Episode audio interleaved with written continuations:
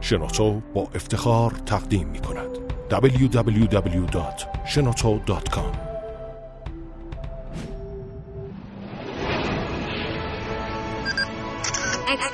کاوشگر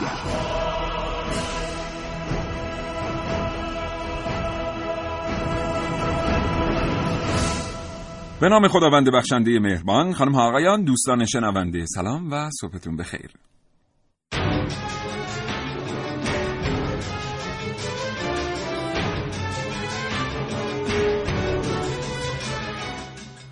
کاوشگر رو میشنوید زنده از رادیو جوان.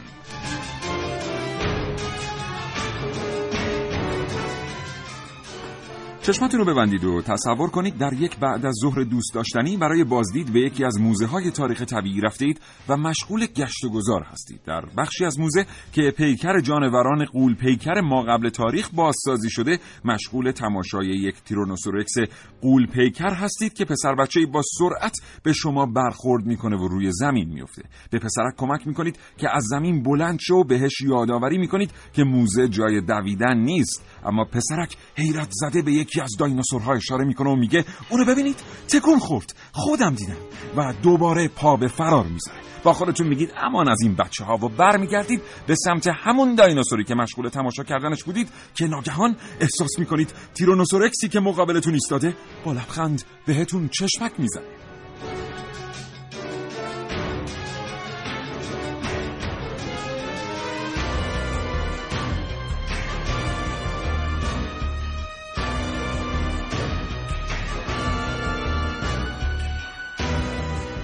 اگر زندگی روزمره فرصت مطالعه کردن رو از شما سلب کرده، برنامه کاوشگر رو بشنوید. هرچند هیچ چیز در زندگی جای کتاب و کتاب خواندن رو نمیگیره، حتی یک برنامه رادیویی فوق‌العاده.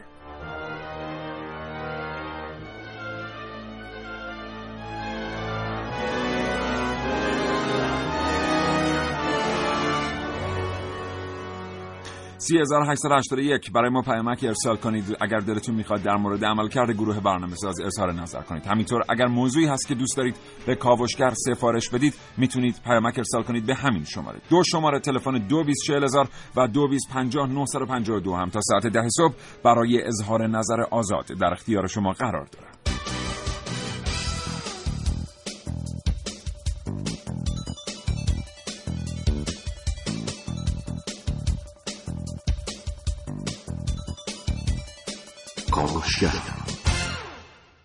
بله، این جانوران غول‌پیکر ما قبل تاریخ زمانی فرمان روایان زمین بودن. هر جایی رو که نگاه می کردید این جانوران رو می تونستید در اون دوران ببینید. جانورانی که بسیار بسیار تنوع زیستی داشتن و خزنده بودن اکثرا و بسیار بسیار غول‌پیکر. بعضیاشون گیاهخوار بودن، بعضیاشون گوشتخوار بودن و تقریبا تمام سطح کره زمین رو از خشکی‌ها و دریاها پر کرده بودن. اما ناگهان در اثر یک اتفاق که هنوز هیچ کس دقیقاً نمیدونه چی بوده، کاملاً از روی زمین محو شدن.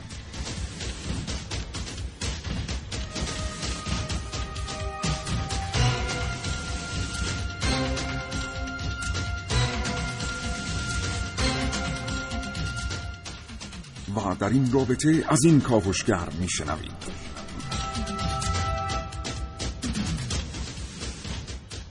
من عرف مصاوی، یک کاوشگرم که از دایناسورها نمی ترسم. با کاوش‌های امروز من شما هم ترس از دایناسورها رو از یاد خواهید برد.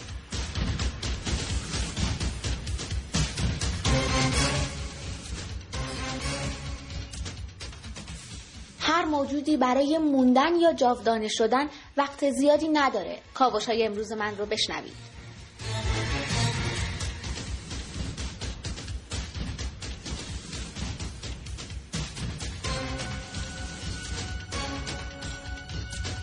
دیدن دنیا از روی شونه‌های یه دایناسور، در پژوهش من نازنین علیدادیانی.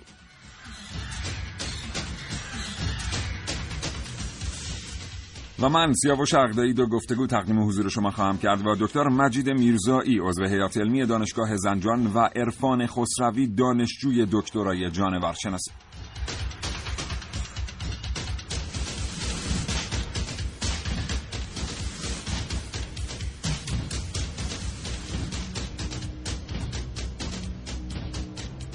امروز در پایتخت هوا بارانی است و باران بر وزن ترافیک در بزرگراه‌ها افزوده. محسن رسولی هنوز به استودیو نرسیده ولی تا دقایقی دیگر در استودیو حاضر خواهد بود تا حاصل پژوهش‌های خودش رو با شما به اشتراک بگذاره.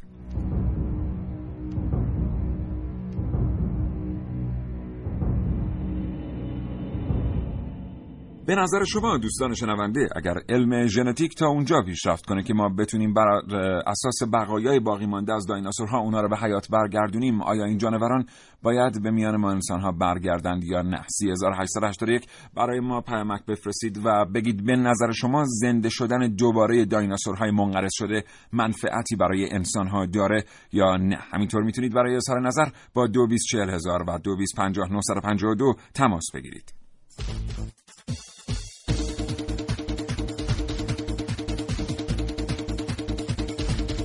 کاوشگر.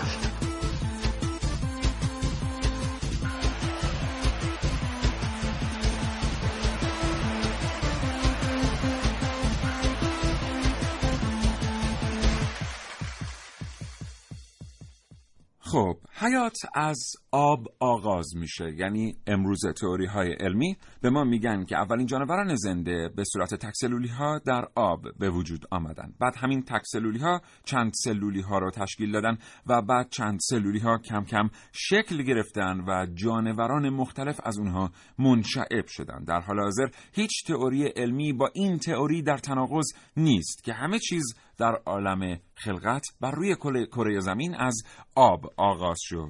اما بریم سراغ اولین ارتباط تلفنی، از اونجایی که محسن رسولی هم هنوز به استودیو نرسیده. دکتر مجید میرزایی، عضو هیئت علمی دانشگاه زنجان، سلام، صبحتون بخیر. سلام علیکم، صبح شما بخیر. حالتون خوبه آقای دکتر میرزایی؟ ممنونم، خیلی خوشبختم که خدمت شما و شنوندگان محترم هستم. خیلی خوشحالیم از اینکه شما این ارتباط رو پذیرفتین. آقای دکتر، زنجان برف میاد؟ بله، از صبح امروز برف میاد و شدتش هم بیشتر شده الان. خدا را سر هزار مرتبه شد. آقای دکتر میرزایی، در مورد دایناسورها از شما میشنویم و تنوع زیستیشون. آنچه که به ما معرفی شده است در دنیای دایناسورها به واسطه کتاب‌های مصور و فیلم‌های سینمایی از 6-7 گونه تجاوز نمی‌کنه. حالا که ما می‌دونیم که تعداد بسیار زیادی دایناسور در اون دوران بر روی کره زمین می‌زیستند، از شما میشنویم در مورد این تنوع. بله، به نام خدا. دایناسورها همونطور که ممکنه شنوندگان بدونن از تقریبا اواخر دوره تریاس، یعنی در حدود 200 میلیون یا 210 میلیون سال پیش نخستین نمونه‌هاش ایجاد شدن یا تکامل پیدا کردن در آمریکای جنوبی و البته اون زمان آمریکای جنوبی جزو یک ابرقاره‌ای به نام گندوانا بود که نزدیک بوده به قاره آفریقا، استرالیا و کلا قاره‌هایی که امروزه در جنوب کره زمین هستند و رفته دایناسورهایی که در اون نقطه شروع کردن به تکامل پخش میشن در تمام کره زمین و مهاجرت میکنن به قاره‌های مختلف و تعداد گونه‌های اونها هم همونطور که گفتید هرچی که از تکامل اونها میگذره رو به فزونی میذاره و میشه گفت بیشترینشون شاید در دوره همون ژوراسیک احتمال زیاد فراوان‌ترین نمونه‌ها یا تنوع زیستی حداکثری از دایناسورها رو ما شاهد هستیم، از گوشخواران، گیاهخواران که خودشون انواع و اقسام دارن، گیاهخواران کوچک، گیاهخواران متوسط جثه یا گیاهخواران بزرگ و به همین ترتیب تا دوره بعدی که دوره کرتاسی هست یا عصر گچی اصطلاحاً در زمین شناسی بهش میگیم که در اون دور هم تنوع اینها همچنان رو به فراوان هست و خاصه ازش نشده، ولی در انتهای دوران دوم که در انتهای دوره کرتاسی هست تنوع دایناسورها شروع میکنه به نقصان و هرچی که به انتهای این دوران ما نزدیک میشیم میبینیم که از تعداد خانواده ها یا تعداد راسته های اینها کاسته میشه و دیگه تقریبا در اواخر دوره دایناسورها که همون زمانی هست که دیگه اینها رو به انقراض هستن از اون تنوع زیستی خیلی سطح بالایی که در دورهای قبل داشتن خیلی کاسته شده بوده و تقریبا میشه گفت شاید خیلی از این فیلم‌ها و مستندهایی هم که ما می‌بینیم مربوط به همین دوران نزدیک به پایان دوره این هاست که تعداد دایناسورها تقریبا میشه گفت خیلی متنوع نبوده. یعنی پس از کرتاسه؟ بله، نه، در انتهای کرتاسه. بله، پس از ژوراسیک در انتهای کرتاسه. و خیلی از این فیلم‌ها و مستندها همین دوره انتهایی و نزدیک به پایان رو نشون میده که اینها خیلی از تعدادشون کاسته شده بوده و روند میشه گفت رو به اضمحلاری رو از لحاظ زیستی و ژنتیکی شاید داشتن طی می‌کردن. چه دسته‌بندی‌هایی وجود داره آقای دکتر میرزایی؟ آیا مهمترین دسته‌بندی‌ها بر اساس رژیم غذایی دایناسورها همونطور که شما بهش اشاره کردید انجام شدن؟ خب دسته‌بندی عامیانه است که ما مثلا می‌تونیم برای اینکه کار خودمون رو راحت‌تر کنیم دایناسورها رو بگیم گوشت‌خوار و گیاه‌خوار، و البته شاید بعضی‌هاشون هم بودن که حالا مثلا همه چیزخواریا گوشت‌خوار گیاه‌خوار بودن. تعداد خیلی اندکی. ولی نه، دسته‌بندی اصلی در اصل توسط ویژگی‌های اسکلتی اونها است که اونها دو گروه میشن بر اساس ساختارهای لگنشون به نام لگن خزندگی و لگن پرنده‌ای، و در بین اینها هم شاخه‌های مختلفی هست. از جمله مثلا میگیم دایناسورهای خب گوشتخوار که مهمترین گروه هستن از دایناسورها، که نهایتاً یک گروه از اونها سرمنشأ تکامل پرندگان میشن و اونها جزو لگن خزنده‌ای هستن، و همچنین دایناسورهای عظیم‌الجثه‌ای که معمولا میشناسیم اونها رو با اندازه‌های چند تنی مثل برونتوساروس مثلا. بله اونها هم یه گروه دیگه از دایناسورهای لگن خزنده‌ای هستن که خب بیشتر گیاهخوار بودن، و در بین دایناسورهای لگن پرنده‌ای هست که ما تنوع فوق‌العاده زیاد شاهد هستیم، هرچند عمدتاً اینها گیاهخوار بودن ولی شکل و شمایل‌های مختلف داشتن که ما حالا باز بر اساس اون شکل ظاهری مثلا دایناسورهای منقار اردکی، دایناسورهای زرهدار، دایناسورهای تیغه‌دار و دایناسورهای شاخدار و انواع و اقسام دیگه، که البته از لحاظ علمی هر کدوم از اینها اسامی علمی و خانوادگی خودش رو داره که حالا. آقای دکتر میرزایی، آخرین سوال ما از شما، ما میدونیم که قبل از کرتاسه جانورانی که به وجود میان بر روی کره زمین بسیار بزرگجثه هستن، یعنی بخش اعظمشون بزرگجثه هستن، و اونهایی که بزرگجثه هستن خیلی بزرگجثه‌ن. مثلا برونتوساروس دایناسور بسیار بزرگیه. ما صحبت در ابعاد صحبت از 12 متر و 13 متر و 14 متر میکنیم، از وزنهای بالای چند ده تن.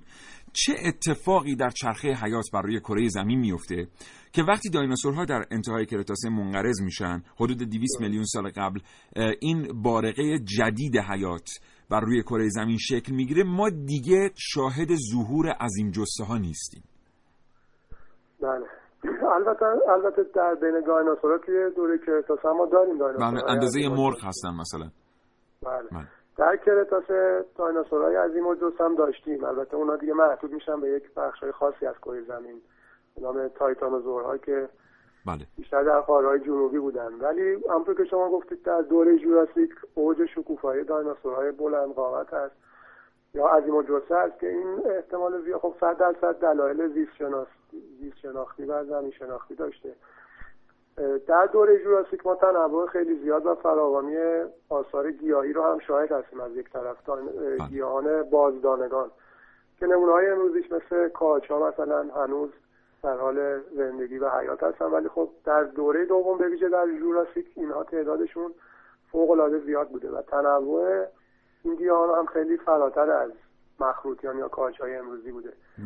و یکی از دلایل شاید این بوده که پوشش گیاهی که در اون زمان بوده تنوع و تکثرش به گونه‌ای بوده که دایناسورهای گیاهخوار مجبور بودن اندازه‌های بزرگی رو کسب کنن. مثلا این درخت‌های بلند قامت چند ده متری بودن، یعنی میخوام بگین چون درخت‌ها اون موقع چند ده متری بودن فرایند انتخاب طبیعی باعث می‌شده که طی چند نسل به لحاظ ژنتیکی میوت بشن این جانوران، یا جهش بکنن و برسن به اون قد قامت. یکی از دلایلش که حالا احتمال زیاد این هست، و حالا اینکه چرا این گیاهان فوق‌العاده فراوان و گسترده بودن خب برمیگرده به شرایط آب و هوایی که شرایط آب و هوایی هم خودش مؤثر هست. یعنی وقتی که شرایط آب و هوایی مناسب باشه، رطوبت و میزان درجه حرارت، احتمالاً درصد اکسیژن زمین که شاید اون زمان‌ها خیلی بیشتر بوده از اینها تاثیر داره در اینکه این پوشش گیاهی فوق‌العاده که ما در ایران هم شاهدش هستیم، یعنی در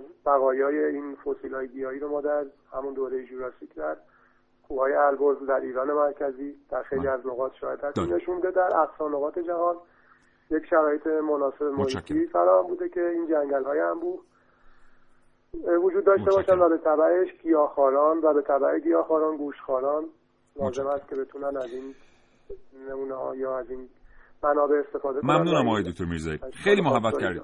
سپاسگزارم از اطلاعاتی که با ما به اشتراک گذاشتید. خدا نگهدارتون. خدا نگهدارتون.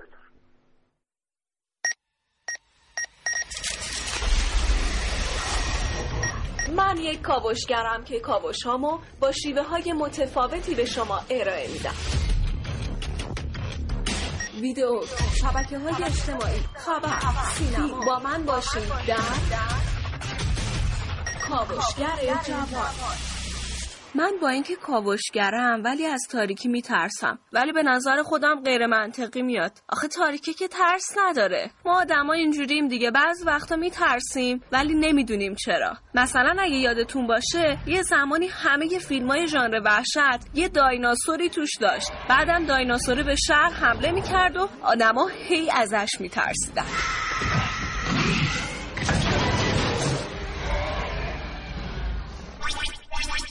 چی شد؟ الان ترسیدین؟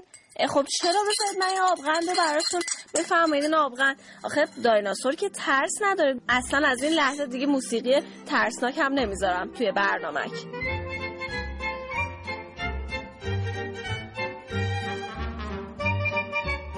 نه واقعا چرا حالا ازش میترسین؟ چون از غذا بعضی از گناهاش گوشتخوار بودن. خب این شد دلیل، این شد سوژه برای ترسناک کردن فیلم ها. خواهش میکنم به بیدندون کاری نداشته باشین.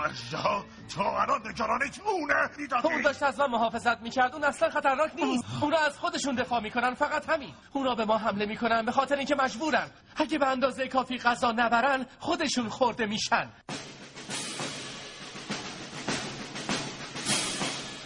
ببینم نکنه از دایناسور میترسید چون ظاهرش یکم ترسناکه، ولی آیا میدونستید پشت این ظاهر ترسناک چقدر هوش نهفته است؟ این شاید مهمترین یافته سالهای اخیر در مورد دایناسورها باشد. دایناسورهایی که پیش از این به خاطر فاصله تاریخی زیاد با یکدیگر ناشناخته بودند.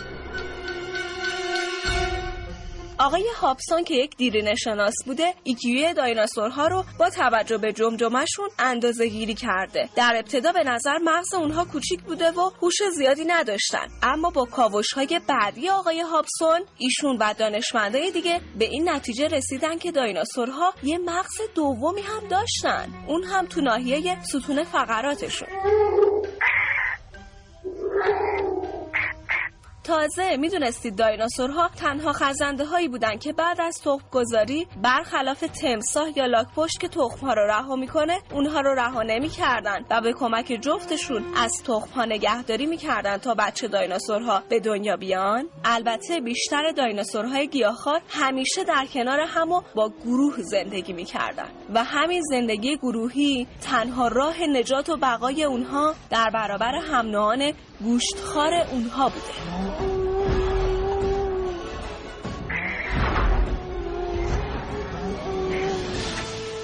ببینم هنوز هم از این موجودات باهوش که دو مغز هم داشتن میترسید؟ آر اف مصاوی، کاوشگر جوان.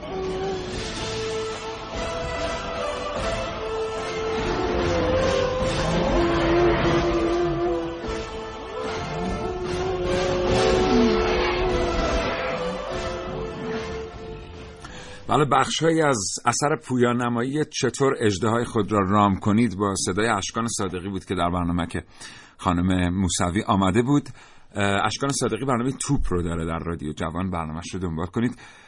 امروز از شما پرسیدیم به نظر شما اگر علم ژنتیک به اونجا میرسید که میتونست دایناسورها رو به حیات برگردونه، به نظر شما دایناسورها باید برمیگشتن یا نه؟ آیا زنده شدن مجدد این موجودات غول‌پیکر ما قبل تاریخ منفعتی برای انسان‌ها داره یا خیر؟ به 30881 پیامک ارسال کنید و اگر اطلاعاتی دارید که دوست دارید با شنوندگان کاوشگر به اشتراک بگذارید 224000 و 225952 صدای شما رو دریافت و ضبط می‌کنه. اما خیلی وقت‌ها ما شنیدیم که درنده‌ترین دایناسورها اونهایی هستن که بر روی دو پا راه میرفتن، دستان بسیار کوچکی داشتن و با سرعت حرکت میکردن و گوشتخوار بودن. مثلا تیرانوسوروس رکس که اسمش در این برنامه آمد، یکی از معروفترین و مشهورترین این دایناسورهاست که در فیلم پارک ژوراسیک هم دایناسوری است که فیلم رو آغاز میکنه به ترتیبی و به ما نشون میده که اینجایی که این دانشمندان درش گیر افتادن اصلا کجاست. این دایناسورها رو ما می‌بینیم دو دست کوچک دارن و دلیل کوچک بودن دو دست اینه که اساساً دایناسورهای گوشتخواری که بر روی دو پا راه می‌رفتن به دستانشون احتیاجی نداشتن و در طول چند هزار سال به خاطر فرآیند انتخاب طبیعی این دست‌ها هی ضعیف و ضعیف‌تر میشن، عضلات ضعیف و ضعیف‌تر میشن و استخوان‌بندی کوچک و کوچیک‌تر. به خاطر همینه که این دایناسورها دو تا دست مضحک دارن در مقابل بدنشون. اما خیلی وقتا ما فکر میکنیم اینا از همه درنده تر هستن، در صورتی که به نظر میرسه درنده ترین دایناسورهای جهان چه در دوره ژوراسیک چه در دوره کرتاسه در آب میزیستند و هیچ کس دلش نمیخواسته که در آب با یکی از دایناسورهای شناگر درنده مواجه بشه، به خاطر اینکه به هر حال راه گریزی از دست دایناسورهایی که در خشکی زندگی میکردن وجود داشته. نکته جالب توجه دیگر اینه که بیشتر دایناسورهای گوشتخوار دایناسورهایی بودند که به صورت انفرادی زندگی میکردند و فرهنگ زندگی اجتماعی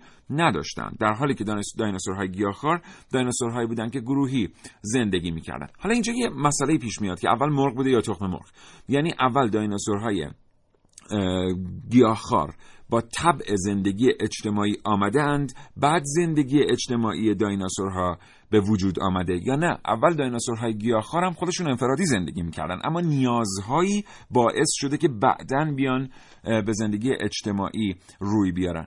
به نظر میرسه که مورد دوم درسته، به خاطر اینکه دایناسورهای گیاهخوار عموماً دایناسورهایی هستن که بعضیاشون خیلی بزرگن و خیلی کند، از این رو بهتر بوده که در کنار هم زندگی کنن تا بتونن از خودشون محافظت کنن. وقتی یه دونه برونتوساروس از گله جدا می‌شده بسیار بسیار آسیب پذیر بوده و حتی دایناسورهای خیلی کوچک مثل رپتورها میتونستن به سادگی بهش حمله کنن و از بین ببرنش. البته همین رپتورها خودشون یک داستان خیلی حیرت انگیز بودن، به خاطر اینکه گروهی شکار میکردن، بسیار سریع بودن، علیرغم جثه کوچکشون میتونستن به روی شانه بزرگترین دایناسورهای جهان بپرن. بزرگترین شکارچیان عالم که امروز ما نظیرشون رو نداریم، اما به نظر میرسه سگ‌های شکاری تا حدی از رپتورها به ارث بردند.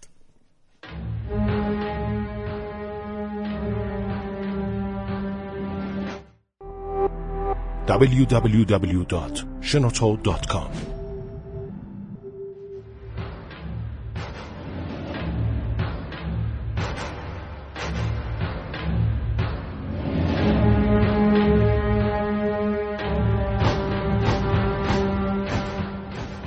بار دیگه از شما میپرسیم به نظر شما اگر دانشمندان در علم ژنتیک توانایی برگردوندن دایناسورها به حیات رو داشتن، برگردوندن این موجودات غول‌پیکر به میان ما انسان‌ها منفعتی برای ما داشت یا نه؟ به 3881 پیامک ارسال کنید.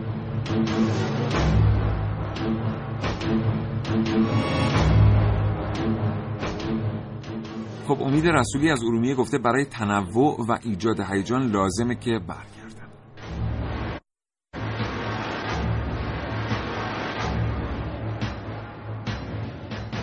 و دوست دیگری گفته به نظر من اگر دایناسورها برمیگشتن منفعتشون برای انسانها بیشتر از ضررشون بود. من خودم به شخصه دوست داشتم یه دایناسور داشته باشم.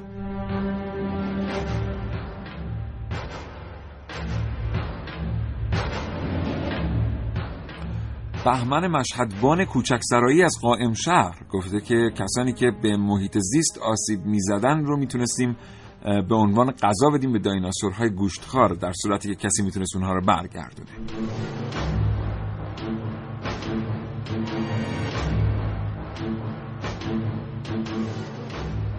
بله، بهنام از تبریز گفته به نظر من اگر انسان روزی بتونه دایناسورها رو دوباره به روی زمین برگردونه حتما دانش این که چطور از توانایی‌های مفید اونها استفاده کنه رو هم داره. به عنوان مثال میشه از دایناسورها به عنوان منبع انرژی فیزیکی و یا به عنوان منبع غذایی استفاده کرد.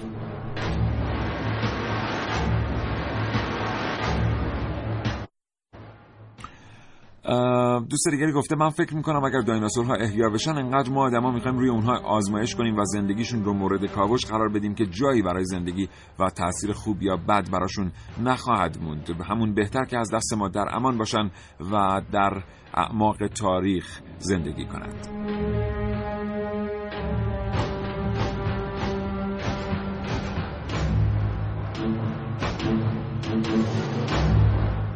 علیرضا عباسی گفته اگه دایناسورها زنده می‌شدن خیلی خوب بود چون میتونستیم رامشون کنیم و ازشون سواری بگیریم. حتی فکرش هم هیجان انگیزه.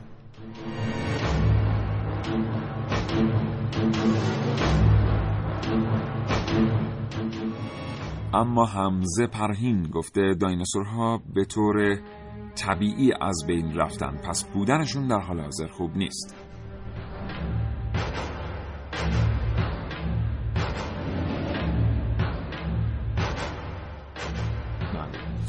خب خانم معصوم محمدی هم برای ما پیامک فرستادن، گفتن حتما دایناسورها هم میتونستن جای خودشون رو در طبیعت پیدا کنن و مفید باشن و خیلی های دیگر. حالا در فرصت های دیگر پیامک ها رو براتون خواهیم خوند. متشکرم که ما رو میشنوید. تا ساعت 10 صبح با ما همراه باشید. ولی واقعا اگر دایناسورها بودن چه استفاده هایی میشد ازشون کرد؟ اگر ما به اونجا میرسیدیم که میتونستیم دایناسورها رو برگردونیم، حتما میتونستیم از توانایی های ویژه اونها استفاده کنیم.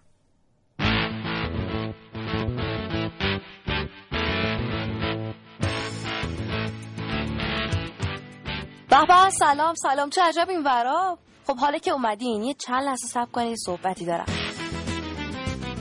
از اونجایی که ما موضوعات برنامه رو یکی دو هفته قبل تعیین می‌کنیم، بعضی وقتا بعضی از موضوعات دغدغه ذهنمون میشن، مثل همین آسانسور، دایناسور.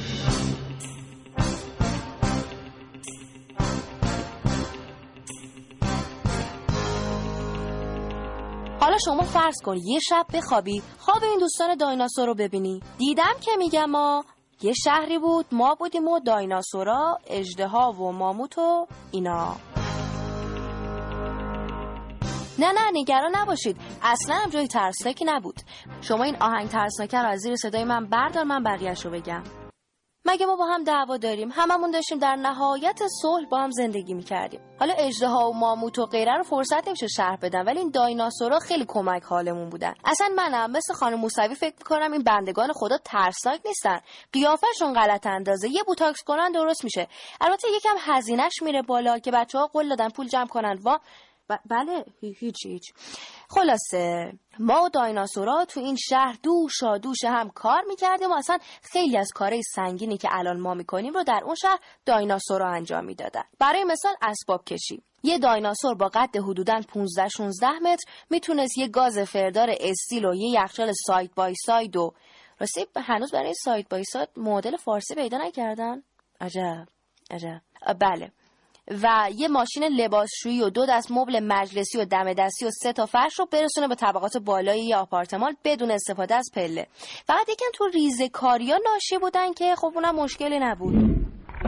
در ادامه اون خواب این دایناسورها اومده بودن به کمک کشاورزا. چجوری؟ اینجوری که 4 تا دایناسور با قد و وزن مناسب در 4 گوشه زمین ایستاده بودن و با دمشون زمین رو شخم می‌زدن. در بعضی موارد هم دیده می‌شد که با مجهز کردن دم این دوستان به یک سری وسیله اینا میتونستن محصولات رو از رو زمین درو کنن. اونم در عرض 2 ساعت تضمینی با گارانتی.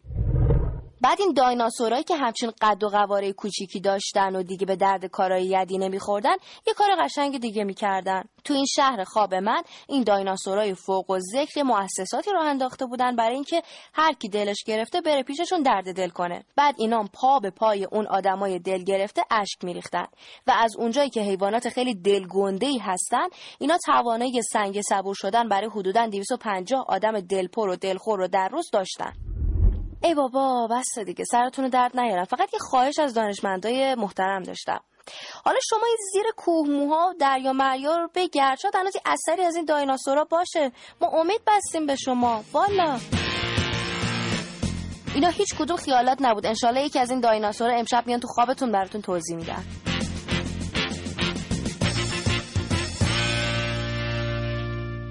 بله، خب میدونید که نمونه‌های ژنتیکی که از بقایای دایناسورها به دست میاد، نمونه‌های ژنتیکی قابل مطالعه هستند. یعنی به هر حال رؤیای پارک ژوراسیک یک رؤیای علمی موجوده. یعنی ممکنه یه روزی این اتفاق بتونه بیفته. یکی از مواد و متریالی که میتونسته در گذشته، نباید متریال میگفتم، همون موادی که در گذشته میتونسته جسم یک دایناسور کوچک رو سالم نگه داره و به ما انتقال بده، سمق درختان خاص بوده.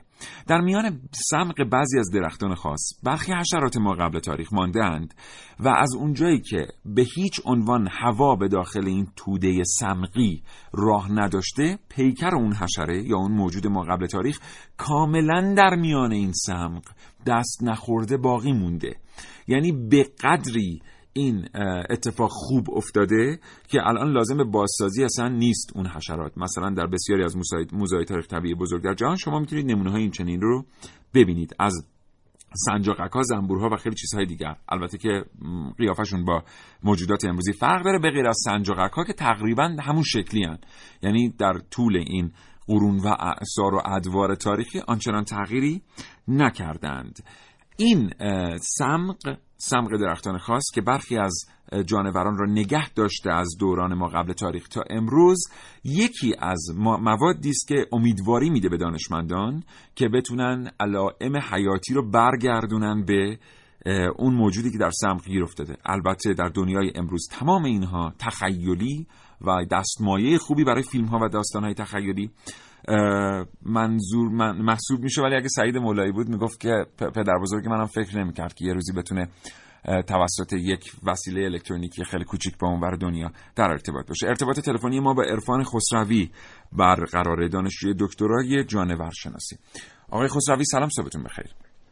سلام علیکم، صبح شما هم بخیر باشه، صبح شنوندگان عزیز برنامه‌تون هم بخیر باشه. متشکرم. آقای خسروی از همینجا شروع کنیم، نظرتون راجع به این رؤیای پارک ژوراسیک چیه؟ رویای محضه. میدونم که رویای محضه، ما داریم در مورد سده‌های بعد صحبت میکنیم.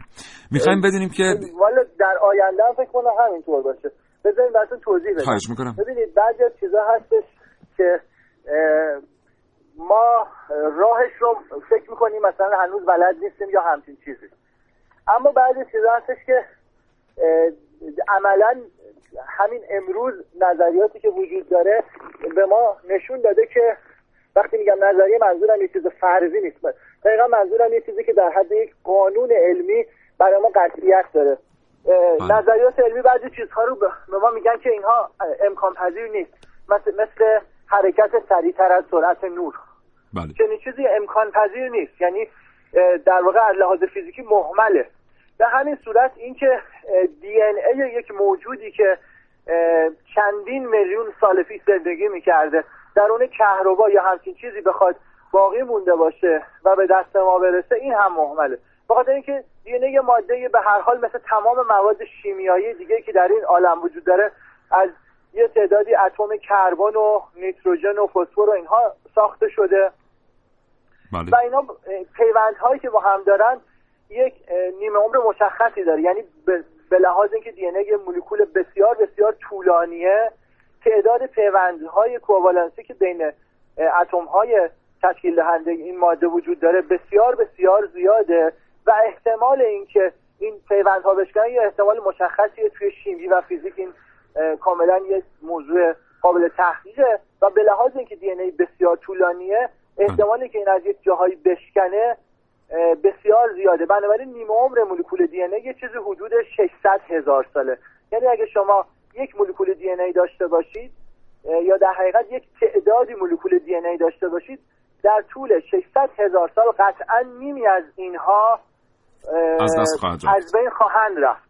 و در 600,000 سال بعدی اون مقدار باقی مانده باز نصفشون از بین میره و 600,000 سال بعدی باز نصف اون مقدار بقامونه از میره و به حدی میرسه که اصولا دیگه چیز قابل دریافتی از اون اطلاعات به دست ما نخواهد رسید. بله، بسیار عالی. آقای خسروی، حالا اگر ما بخوایم مثلا یه بازه زمانی خیلی کوتاه‌تر از اینها رو در نظر بگیریم، هم هنوز می‌دونیم که این اتفاق رویاست. یعنی حتی در صورتی که اون دی ان ای کاملا در دسترس باشه، هم بخش اعظمی از این اتفاق واقعا رویاست. ولی نه دیگه، اون وقت دیگه رویا نخواهد بود. الان به طور خیلی جدی روی بازسازی جانورانی که منقرض شدن اما دی ان ای اینها به نوعی در دست ما هست، مثلا گرگ تاسمانی که در واقع یک کیسه داره که ظاهر شبیه گرگ بوده، یا مثلا تنبل‌های غول‌پیکر زمینی که در آمریکا جنوبی زندگی می‌کردن، یا حیوانایی مثل دودو و شیر و غار اینها که در طول، یا از همه مهمتر فیل ماموت که حتی بافت‌های سالمش درون یخبندان‌های 10,000 سال گذشته به دست ما رسیده. در مورد اینا خیلی جدی داره صحبت میشه که ما چطور اینها رو همانندسازی کنیم و به حیات برگردونیم. ولی تا امروز این محقق نشده. یعنی از این طرف اگر که در واقع ما به لحاظ علمی یک همچین اطمینانی داریم، چرا امروز در مورد انقراض برخی گونه‌ها صحبت می‌کنیم؟ ببینید، اولا که انقراض گونه‌ها یه مفهوم اکولوژیکه. وقتی که ما صحبت از انقراض می‌کنیم، منظور اون هستش که یکی از حلقه‌هایی که تشکیل دهنده یک اکوسیستم هست از بین رفته. مثال بارزش الان ببر مازندرانه. از لحاظ تاکسونومیک ببر مازندران چند سال پیش مطرح شد که با ببر سیبری در حقیقت یک زیرگونه است. همین چند هفته پیش یا شاید یک ماه پیش تقریباً یه پژوهش جدیدتری منتشر شد که نشون داد اصولاً تمام ببرهایی که درون قاره آسیا زندگی میکنن همشون با هم یک زیرگونه هستن. یعنی واقعاً تفاوت‌هاشون در حد تفاوت‌های زیرگونه‌ای نیست. بسیار بسیار تفاوتشون کمتره. بنابراین ما میتونیم بگیم که اون چیزی که ما بهش میگفتیم ببر مازندران هنوز هم یک جایی از دنیا داره زندگی میکنه، یه حیوان بسیار شبیه اون. اما ما چرا نمیتونیم ببر مازندران داشته باشیم؟ به خاطر اینکه اون اکوسیستمش از بین رفته و دیگه اون ببر نمیتونه در اون منطقه زندگی بکنه. پس بنابراین مفهوم انقراض مفهوم اکولوژیکه. اکولوژیکه. اما حالا چرا اینها تا حالا این کارو انجام ندادن؟ اولا به خاطر دشواری‌های تکنیکی. دشواری تکنیکی با اینکه امکان پذیر نیست کاملا متفاوته. یه موضوع دیگه بحث‌های اقتصادیه. ببینید، در تمام این کارها اقتصاد حرف اول رو میزنه و تا موقعی که توجیه اقتصادی وجود نداشته باشه برای همچین کاری، حال توجیه اقتصادی لزوما به معنی نیست که این کارو بکنیم پول ازش در بیاریم. توجیه اقتصادی میتونه شامل این باشه که این کارو بکنیم مثلا توریست بیاد اینجا، یا این که مثلا فلان حیوان رو بازسازی بکنیم تا یک اکوسیستمی احیا بشه. بحث‌های اقتصادی هستش که در حقیقت جهت میده به اینکه یک کاری انجام بشود یا در حد نظری باقی بمونه. الان مثلا در مورد بازسازی تنبل قورزاکر در آمریکای جنوبی این موضوع مطرح شده که اگر این تنبل قورزاکر بازسازی بشه و در آمریکای مرکزی یا حتی جنوب آمریکای شمالی گله‌هایی از تنبل قورزاکر به وجود بیاد، باعث میشه که دوباره کنام‌های اکولوژیک جدیدی احیا بشه و تنبل‌های درختی که فعلا در آمریکای جنوبی محدود هستند دوباره بتونن برگردن به آمریکای شمالی و در حقیقت یک اکوسیستم جنگلی احیا بشه در اون منطقه.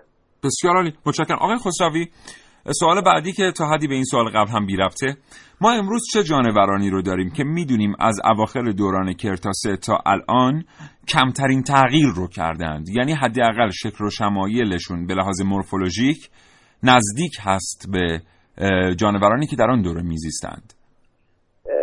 ببینید، جواب این سوال از یه نظر خیلی سخته، به خاطر اینکه این مفهومی که کم تغییر کردن اینها یه مفهوم کاملا ذهنیه، یعنی عینیت نداره.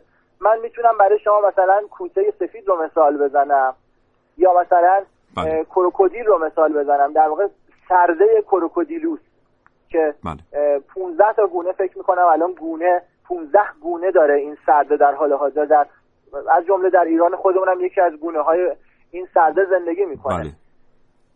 این از همون دوره کرتاسه موجودی که ما بتونیم بگیم شبیه این موجود هست زندگی میکرده. اما آیا واقعا این همونه یا فقط صفات ظاهریش ما رو به این فکر میندازه که چنین چیزی هست؟ من تصورم اینه که موجودات زنده دائما در حال تغییر هستن، دائما در حال گونه‌زایی هستن و اون چیزی که واحد تغییرات تکاملی محسوب میشه گونه است. یعنی موقعی که یه گونه‌ای به گونه‌ای دیگه تکامل پیدا میکنه، ما الان میتونیم تغییر گونه‌ها رو با چشممون ببینیم. همین دیروز یه مقاله منتشر شد درباره تغییر 3 گونه زنبور که دارن گونه‌زایی میکنن. یعنی ما داریم با چشم خودمون میبینیم وقتی یه گونه‌ای به گونه‌ای دیگه تبدیل میشه، یعنی اینکه توانایی تولید مثل جمعیت اول با جمعیت دوم از بین میره. یعنی یک سد تولید مثلی بین دو تا جمعیت داره به وجود میاد و عملا اینها دو تا موجود متفاوت خواهند بود. بله، عجب. اینو ما با چشم خودمون میتونیم ببینیم.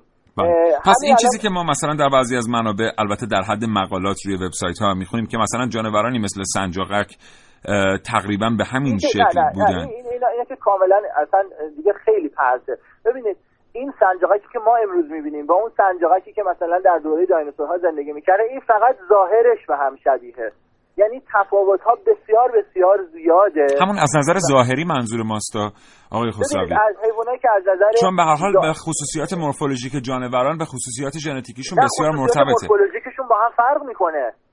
ببینید اون سنجاقکی که در دوره دایناسور زندگی کرده اصلا خصوصیات مورفولوژیکش متفاوت بوده. نه فقط سنجاقک، خیلی حیوانات دیگه هم هستن به اینها معمولا میگن فسیل زنده، به خاطر اینکه ظاهر اینها شبیه جانورانی که ما فسیلشون رو جای دیگه دیدیم. مثلا خرچنگ نعل اصلی که در حقیقت از خویشاوندان عنکبوت‌ها به شمار میره، یه موجودی شبیه خرچنگ میاد لب ساحل تخم‌ریزی میکنه، هم در جنوب شرق آسیا هم در آمریکا.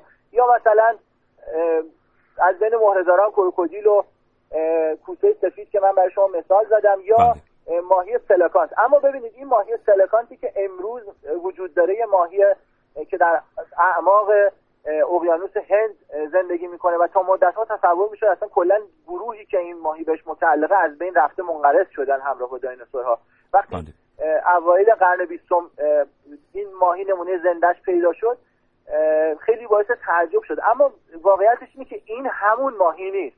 یه نمونه دیگه یک خزنده هست به نام تواتارا که در نیوزیلند زندگی میکنه و خویشاوندان این خزنده در دوره دایناسورها خیلی زیاد بودن. الان هیچ خویشاوند زنده خیلی نزدیکی نداره، یعنی با مارمولک و مار و تمساح و اینا آناتومیش تا حد زیادی متفاوته و جزء هیچ کدوم از این دسته ها محسوب نمیشه. یه موجودیه که ظاهر شبیه یه جور مارمولکه اما با مارمولک تفاوت‌های خیلی زیادی داره. مثلا جمجمه مارمولک‌ها خیلی انعطاف‌پذیره، اما این موجود یه جمجمه صلب و غیر قابل، یعنی در حقیقت اجزای مثلا قسمت بالای جمجمه نسبت هم تحرک ندارن.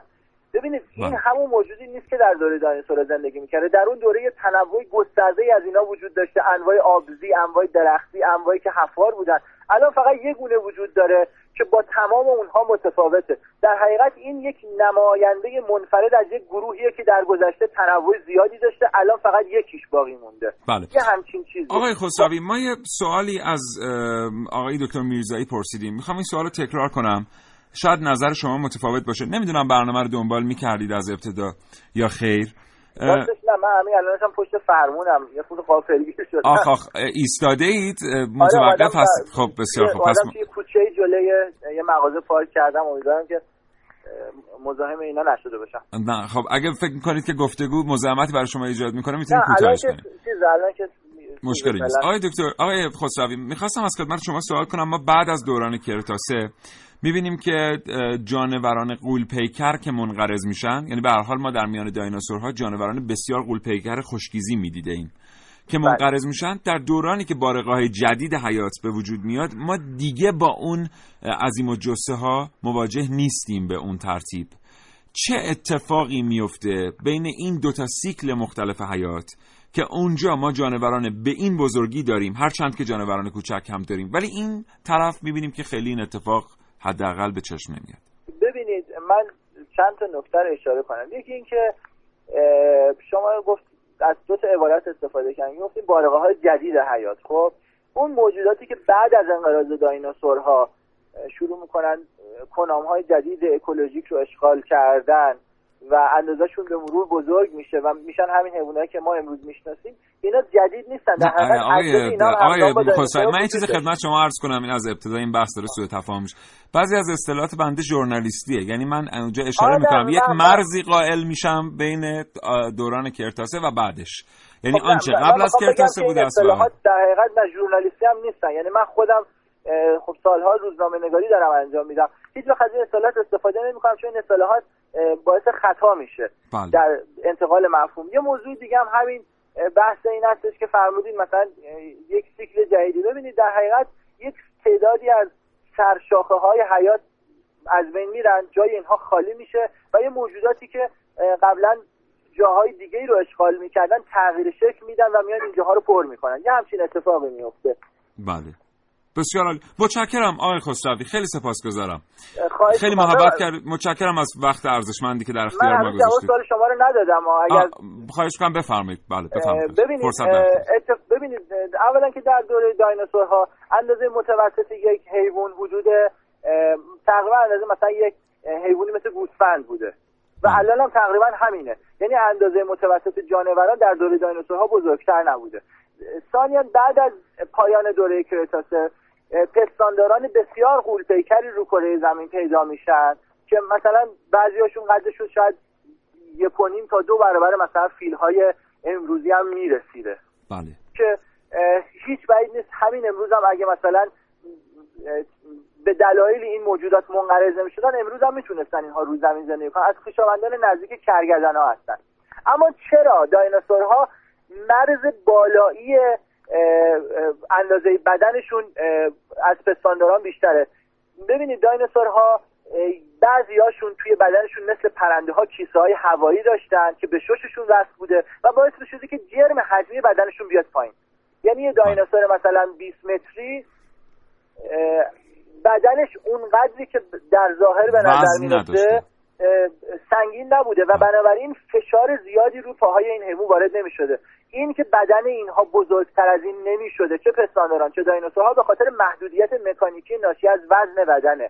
و دایناسورها چون کیسه هوایی داشتن، بعضی هاشون به خصوص دایناسورهای غول‌پیکر همه کیسه هوایی داشتن تو بدنشون، به خاطر همین تونستن به یک میزان اندکی بزرگتر از غول‌پیکری دست پیدا کنن. اما یه گروه‌های دیگه از دایناسورها هم بودن که اینا کیسه هوایی نداشتن و ماکسیموم اندازه‌ای که اینها بهشون دست پیدا کردن دقیقاً اندازه همون ماکسیموم اندازه پستاندارانه. یعنی دیگه بزرگتریناشون اندازه فیل و کرگدن و نهایتاً اون کرگدن‌های منقرض شده غول‌آسا بودن. بله سپاسگزارم. متشکرم آقای خسروی. خواهش می‌کنم خیلی لطف کردید. آرزوی سلامتی می‌کنم براتون. خدا نگهدارش.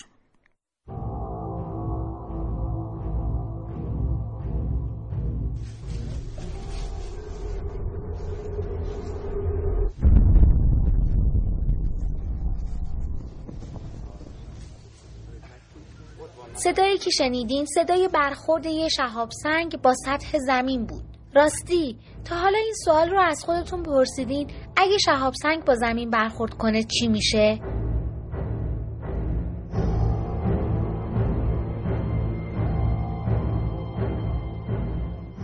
بله، احتمال نابودی حیات در کره زمین وجود داره. به گفته سازمان حفاظت از محیط زیست سازمان ملل، طی هر 7 روز 1400 گونه مختلف از گیاهان، حشرات، پرندگان و حیوانات در جهان منقرض میشن. موج انفجار شهابسنگ در اطراف دنیا در حال حرکت است. رانش‌های زمین. اما محو کردن دایناسورها به چیزی بیش از این نیاز داره.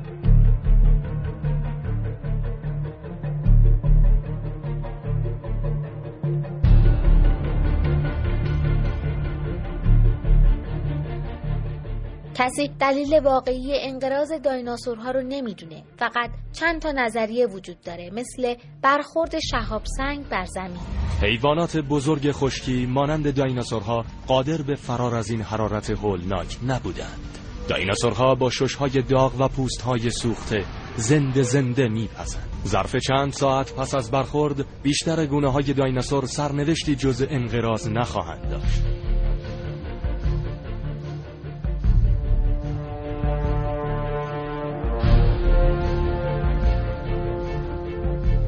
اینا همه یه حدسه. دایناسورهای زمانی بودن و حالا نیستن و کسی نمیدونه چرا. ماموت‌ها و ناندرتال‌ها هم همینطور. شاید بعدش.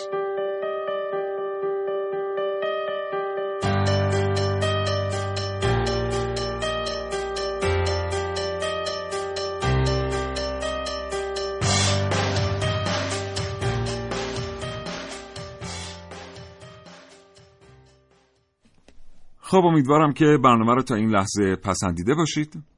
امیدوارم که نظرتون تامین شده باشه. ما تلاش کردیم در مورد دایناسورها، در مورد تصویرهایی که ازشون می‌بینید از تخیل تا واقعیت با شما صحبت بکنیم. خیلی از پیشنهاداتی که در فضای مجازی با ما به اشتراک گذاشتید و برای ما فرستادید سپاسگزارم. از این جهت که ما توانستیم برنامه رو قدری از فضای علمی صرف دور بکنیم، یه مقداری هیجان و شور به برنامه بدیم و متشکرم از اینکه همواره کاوشگر رو همراهی میکنید، چه در فضای مجازی و چه بر روی آنتن فرستنده FM شبکه رادیویی جوان. یادتون باشه که ما رو میتونید در فضای مجازی با شناسه کاوشگر رادیو جوان پیدا کنید. همینطور اگر عکسی به اشتراک میگذارید که با ما در ارتباطه، حتما هشتگ کاوشگر به فارسی رو در زیر عکس ذکر بفرمایید. در انتها فراموش نکنیم که خداست که هر جنبنده ای را ابتدا از آبی آفرید، پس پاره ای از آنها بر روی شکم راه می روند و پاره ای از آنها بر روی دو پا و بعضی از آنها بر روی چهار پا راه می روند. خدا هرچه بخواهد می آفریند. در حقیقت خدا بر همه چیز تواناست. تا یک فرصت دیگر تندرست باشید. خدا نگهدار.